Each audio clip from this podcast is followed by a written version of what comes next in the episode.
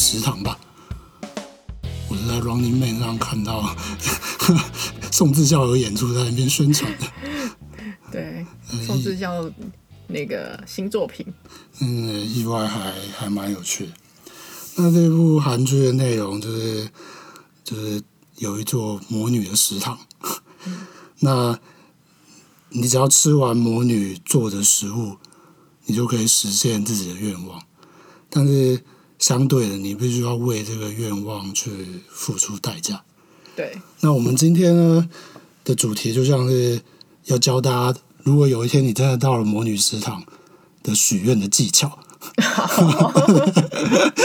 如何不要许在里面吃东西吃到破开，能够真的完成心里的愿望。对。啊，因为像像第一集一开头啊，就是第一个案例就是。失败的许愿，对，失败的许愿，就是有一个爸爸，然后做生意失败了，他有两个小孩，然后他觉得可能对不起这些小孩子，都没有给他们好吃的好喝的。那魔女就问他说：“你要许什么愿望？”结果他爸爸说：“那我要中乐透。嗯，如果我中乐透了，那小朋友要给他们什么，我就可以给他们什么。嗯，所以我要中乐透。那。”魔女说好，然后就开始做一个中乐透用的 中乐透用的菜。我记得是一个很恶心的、很恶心的鹅肝菜，什么鹅肝酱，什么什么东西。呃，题外话就是，很多食堂开头的那个韩剧啊，我可能不敢半夜看，但这一部是例外，因为它它东西看起来不是很好吃，非常的不可口。那就啊，讲不来，反正结果这个爸爸后来就中乐透嘛。可是他中乐透以后，诶，他后来反应非常值得我们反省。嗯，他说中乐透以后，他就是把小孩两个小孩关在家里，急忙的跑出门，然后打电话跟他的兄弟说，把所有之前欺负我跟我要债的人全部叫到赌场。嗯，没错没错，全部叫到赌场，然后让他们付出代价。嗯，我现在有钱了，来吧。那。那在剧里面啊，最后那个男生付出的代价是他讲完这些话，然后他眼睛瞎掉。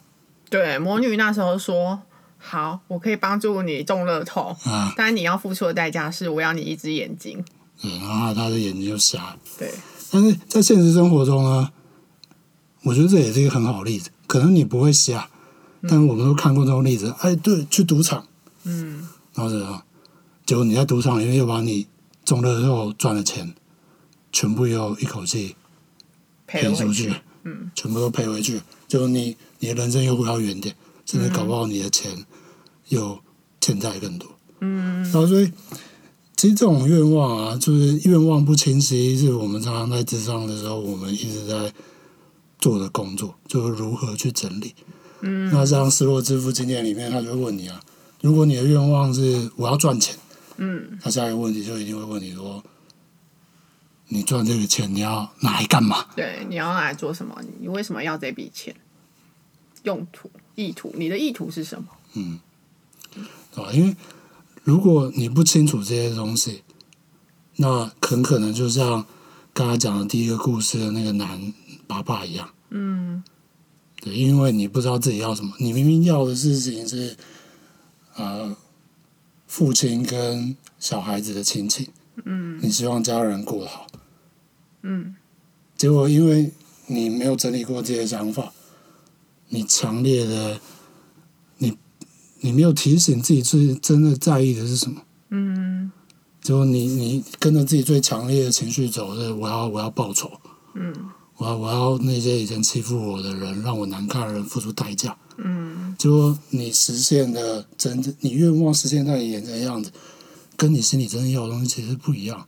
嗯，那个反那个时候那个男主角反应真的是，就那那个男生反应真的是爸爸反应很直接。他做的第一件事情竟然是他的小孩想跟他讲话不理他，对，然后马上那两个小孩希望他不要出门，他说你在家里等我，就把他们两个关在家里。没错，没错。哦，我觉得那个真的是很很强烈的印象，就是嗯，这就是许错愿望。本人不自觉而已。那剧里面，至于有什么印象比较深的部分吗？嗯，我印象比较深的部分是，就是剧中的女主角被自己的愿望实现了而吓到了，嗯，那她产生很强烈的罪恶感，嗯，但她一开始没有意识到，原来当我不经意的，或者是呃，我随意起的一些念头，嗯，它是如此的有力量。嗯，他被那个他许，因为他许他那时候许下的愿望是要复仇嘛。嗯，那后来那个复仇变成是他的呃冤家冤亲债主，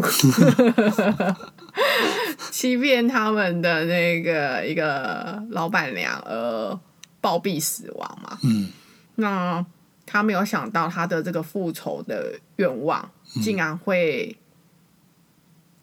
呃，使得这个人落得就是一个死，呃，死死就是换来是一个死亡的结局这样子。嗯，那他才这一刻起，他才真正意识到我平常存的心念是什么。嗯，所以就接下来他变成是接下来来到魔女的食堂许愿的人们，他都会。变成是一个提醒者，你要小心你许的愿望哦，对，不要随便乱许哦。这是平常我们智商在做的工作，他变成智商师，你确定要许这个愿望吗？许这个愿望吗？对，要不要再想清楚一点？其实我们平常就这话应该是最常讲的，就是你你你你要不要再想一下？或者说嗯，开始问一些问题，嗯，你你要不要再想一下？对，他就开始扮演起这样的角色，因为他自己走过这一招，才意识到说。嗯哦，原来因为一开始他其实抱着好玩的心态，他其实根本就不相信，就是他的愿望会成真。嗯，对，所以他带着半信半疑的、嗯、呃心在在做这件事情。嗯、那当他看到那个老板娘就是被送上救护车死去的那一那一幕的时候，他心里极之震撼的。呃。因为他接下来就开始做噩梦嘛，嗯，他强烈到感觉到自己的罪恶感，嗯，但但我觉得这部分就是真的单纯戏剧的演出，嗯、因为呃，我们没有办法真的呃，就是可以用念头控制别人的生死，没有这么厉害啦，对，就是单纯这部分是戏剧的一个。夸夸张的演法这样子，嗯、对对对对。那其实这个是属于呃内心的这个罪疚，还是属于是人工的罪恶感这样子？哦，我们刚刚有讨论到，因为其实整个状况是他们接了一间餐厅，就是女主角跟她妈妈接了一间餐厅，结果就是顶让给他们的那个人，后来自己又开一家一模一样的店，然后把厨师都骗走。对，那就他们那个餐厅马上就要倒了。对，对吧？然后就魔女，魔女就问他说：“那你现在有什么愿望？”对，复仇。嗯，那反过来说嘛，就像我我们刚刚前面有讨论，就是如果是你，就是星宇，你你如果面对同样的状况在这里面，当魔女这样问你的时候，你觉得你会许什么样的愿望？或者是说你是智商师的时候？你觉得你会引导对方去许出怎么样的愿望？嗯，如果是我自己遇到这样子的状况，被被诈骗了，然后我许愿的话，我可能会许说如何靠自己的行动力再把这个餐厅再做起来吧。嗯，对，那比较呃。贴切，嗯，自己能够靠自己的力量做到的事情。嗯，那同一时间，我觉得是因为我们可能现在是关系者，嗯，可以很明确的看到，就是这个女主角那时候的跟她母亲的心态，其实是有点，呃，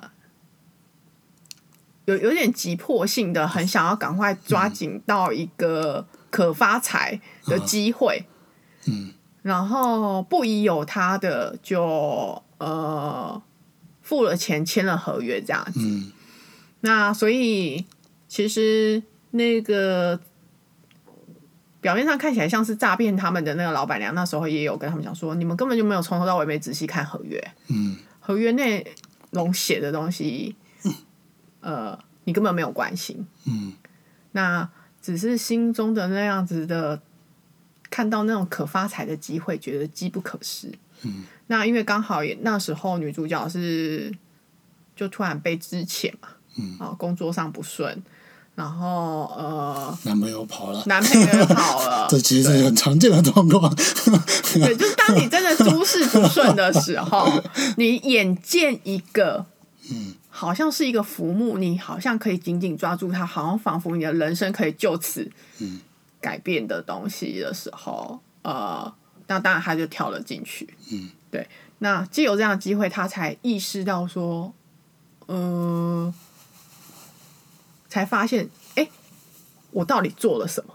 嗯，对，所以有时候其实，当我们真的回顾自己的呃，就是过往，才会发现，其实很多做的选择，当下如果那个意图并没有那么清晰的话，嗯，往往其实后面会接踵而来很多事情，之后还帮助你去了解你当初为什么做那个选择，就很多坑等着你。对对对对，就像新宇讲的、啊，就是在智商的时候、啊，我们在整理愿望的时候，是一个对我来说很重要的标准，就是呃，一个说法是，你有没有办法想象，当你许的愿望成真以后，在里面你会变成什么样子？嗯，或者说，你有没有办法去想象，你自己可以为这个愿望越来越好？你有没有办法去做些什么？去学习些什么？去理解这种，嗯，这个在许愿望是不是一个清晰的愿望里面，它非常的重要。它决定了你的愿望到底是一个天马行空的愿望，嗯还是一个脚踏实地的愿望。所以我的态度跟新宇应该是蛮像。就如果我现在是那个女主角，听到魔女这样问我，那虽然报仇一时爽，虽然虽然真的被骗钱很生气，很希望她不好。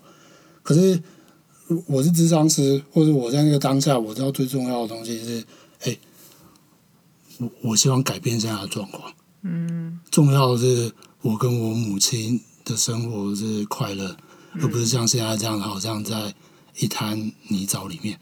那怎么样能快乐呢？哎、欸，我现在想到一个我可以想象的生活，我可以做到的。我现在手中有这家店，我可能会跟魔女说，我希望我学习到。怎么做一个最好的餐厅的经营者，或者我怎么学习到我怎么样做一个好的厨师，让大家都喜欢我吃的菜，而不是把而不是把力量都放在那个逃跑的主厨身上，嗯放在别人的餐厅不能开在旁边做的比我好身上，嗯对吧？即使不是那个骗他们钱的人，那如果以他们本来的心态，隔壁开一家好吃的餐厅，他们其实还是完蛋了。没错，没错，对吧？所以所谓一个愿望，哎，要清晰，它必须是要一个脚有脚踏实地的感觉。嗯，你必须要知道，你在这个愿望里面，你可以做些什么。所以，像很多个案来问我说：“老师，我想要算塔罗牌，我想要知道这个男生、这个女生适不适合我。”嗯，那我也想知道。对我，我我一定会问，我一定会问他说：“那你是怎么认识他的？”那你跟他聊天，你有什么样的感觉？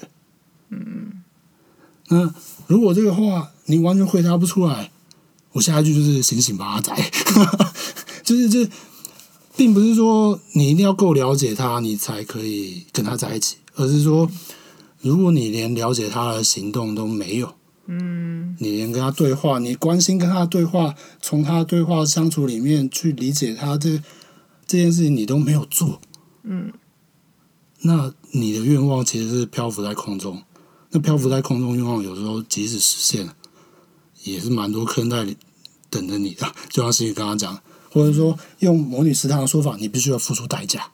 嗯，就是你的生命之后会有很多碰撞，让你去理解说，哎，这这段关系到底是不是我要的？嗯，没有错，没有错。那这个其实就是魔女说的代价啊！你你你必须。当你当你在这里面，你希望是一个天上掉下来礼物，嗯，可是你的人生不可能停在那边不动，嗯，那这个愿望要跟你连接，你要动的话，那那那那怎么动？你自己不决定，那就那就是老天帮你决定了。那老天帮你决定的时候，有时候就还蛮刺激的，嗯，对吧？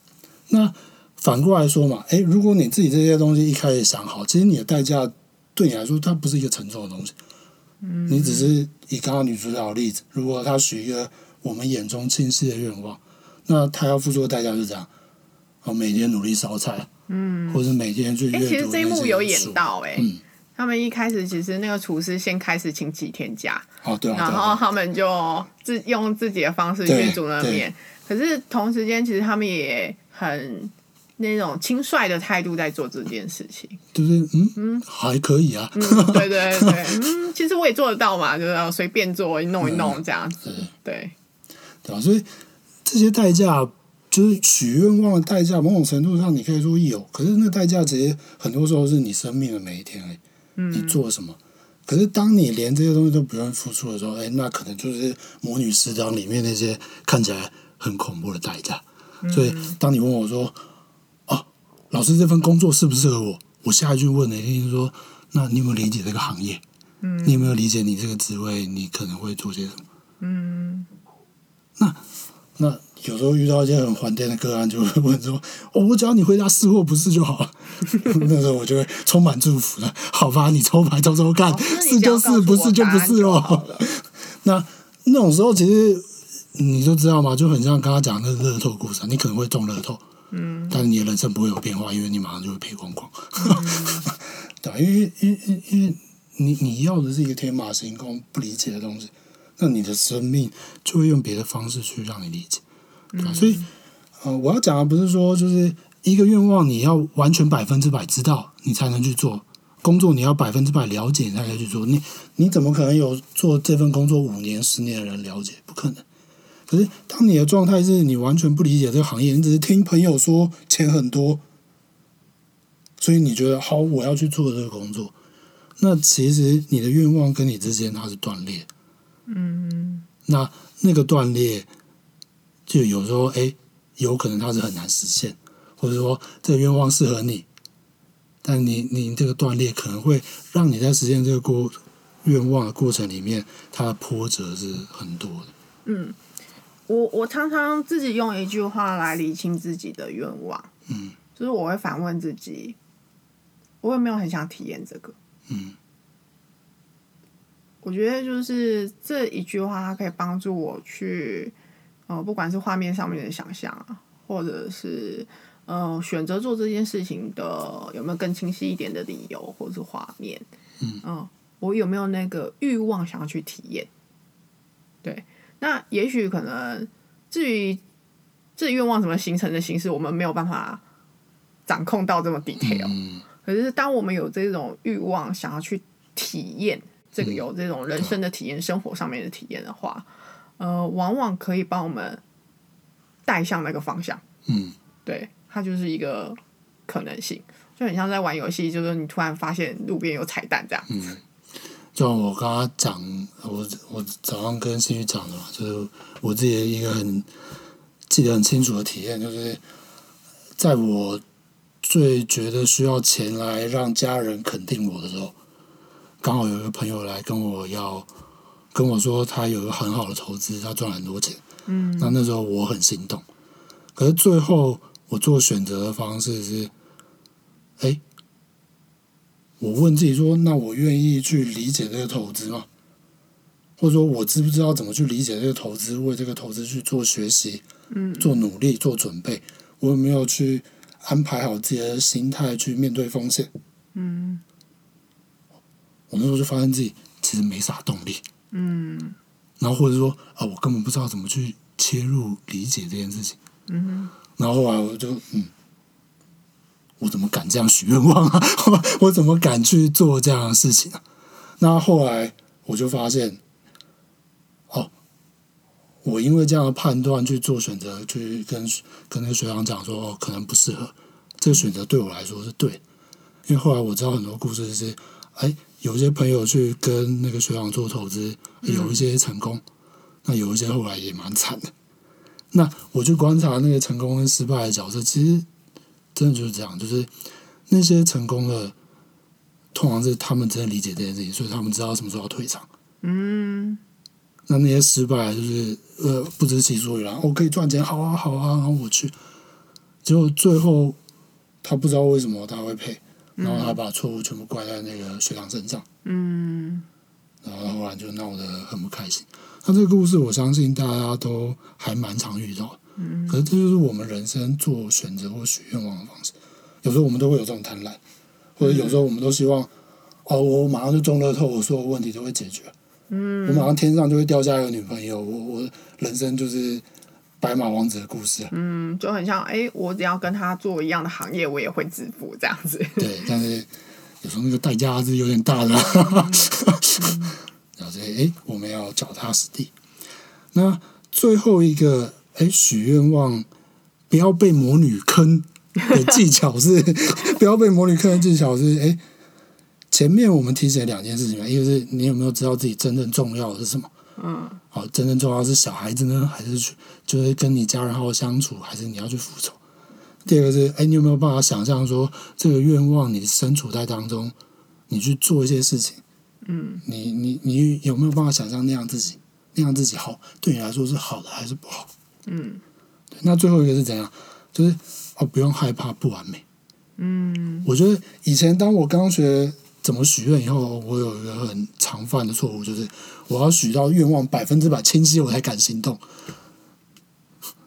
就我要把前面的两个条件我做到百分之百，我全部都理解，我才敢行动。嗯，那有一阵我就蛮惨的，因为我发现我啥事都不做，怎么样都做不了。就是一一直觉得自己做的还不够好，做的还做的做的还、嗯、准备的还不够，所以我不敢去实践这些愿望。嗯，后来我发现哦，拜托，哪有哪有完全想清楚的一天呢、啊？在。很多新时代书籍里面会提到一个词，叫做交托。嗯，交托的背后其实是信任。嗯，那。诶，我觉得那个剧中的男主角就做了一个很好的示范。哦，对对对，他是一个唯一就是没有被女魔女诈骗到的 角色，成功的许下自己的愿望。其实，其实那个魔女食堂应该叫做坑人食堂，全部都在，全部人都在里面被坑。他故意不让你愿望清楚。这个男主角他没有，不仅没有付出代价，愿望实现之后还有可以赚外快的机会。对。非常的有趣。那他那时候其实许愿的过程里面，非常专注自己，呃，他想要体验的状态。嗯。那他许的愿望就是他想跟那个女主角在，在是陪伴陪陪伴在他身边。对对对对，所以他很精准的知道他要的是什么。嗯那魔女就是说，问他说：“那我可以帮助你跟他在一起呀、啊？”嗯，他说他不要。嗯，就是这些我可以自己努力，对，我可以慢慢的去认识他，所以我只要陪伴就好。对对，就是给我机会，让我有那个这样子的机缘，嗯，可以接近这个人。这就是懂身心灵法则的人，所以魔女一直跟他讲说：“我可以让你更快的、更快的谈到恋爱，让你跟他更快的怎么样怎么样。”哎，全部都不要，聪明，对，不会被坑。你只要给我一个契机，其他我自己努力就好。嗯，没错，没错，对。你你只要帮我开启这个机会的大门，对啊？所以其实很多愿望，你说你是不是可能真的了解？你你不可能嘛。嗯，很多东西就是我们越有经验，越知道自己是什么。所以，我们刚刚前面讲了两个条件，就是哎，当你在做选择一些人生重要选择的时候，你尽量做。嗯，所以很多智商的时候，个案如果跟我讲说，我真的想不出来，我就说啊，那没关系，那没关系。那我们至少前面有想到什么，嗯，我们有整理出来什么，那就先这样，先照这些我们有整理出来的东西去做就好。那其他你不知道的东西，反而后面你越做，你会越清楚。嗯，对吧？那像这个也是我失败很多次以后，我才知道要这样去建议个案。就以前我也会很着急，说不行，我还有什么什么什么还没有不理解。嗯，但是其实很多东西，你需要越做，你才会越理解。嗯，对，你你要越做，你才越知道说啊，什么是我真正想要，那啊，什么才是我真正重视、真正欣赏。所以一开始我只要有一个方向，我只要有一个基础的想象啊，我会去做些什么啊？我觉得什么是重要？那其实差不多就可以开始了。就当你觉得想累了，就行动吧。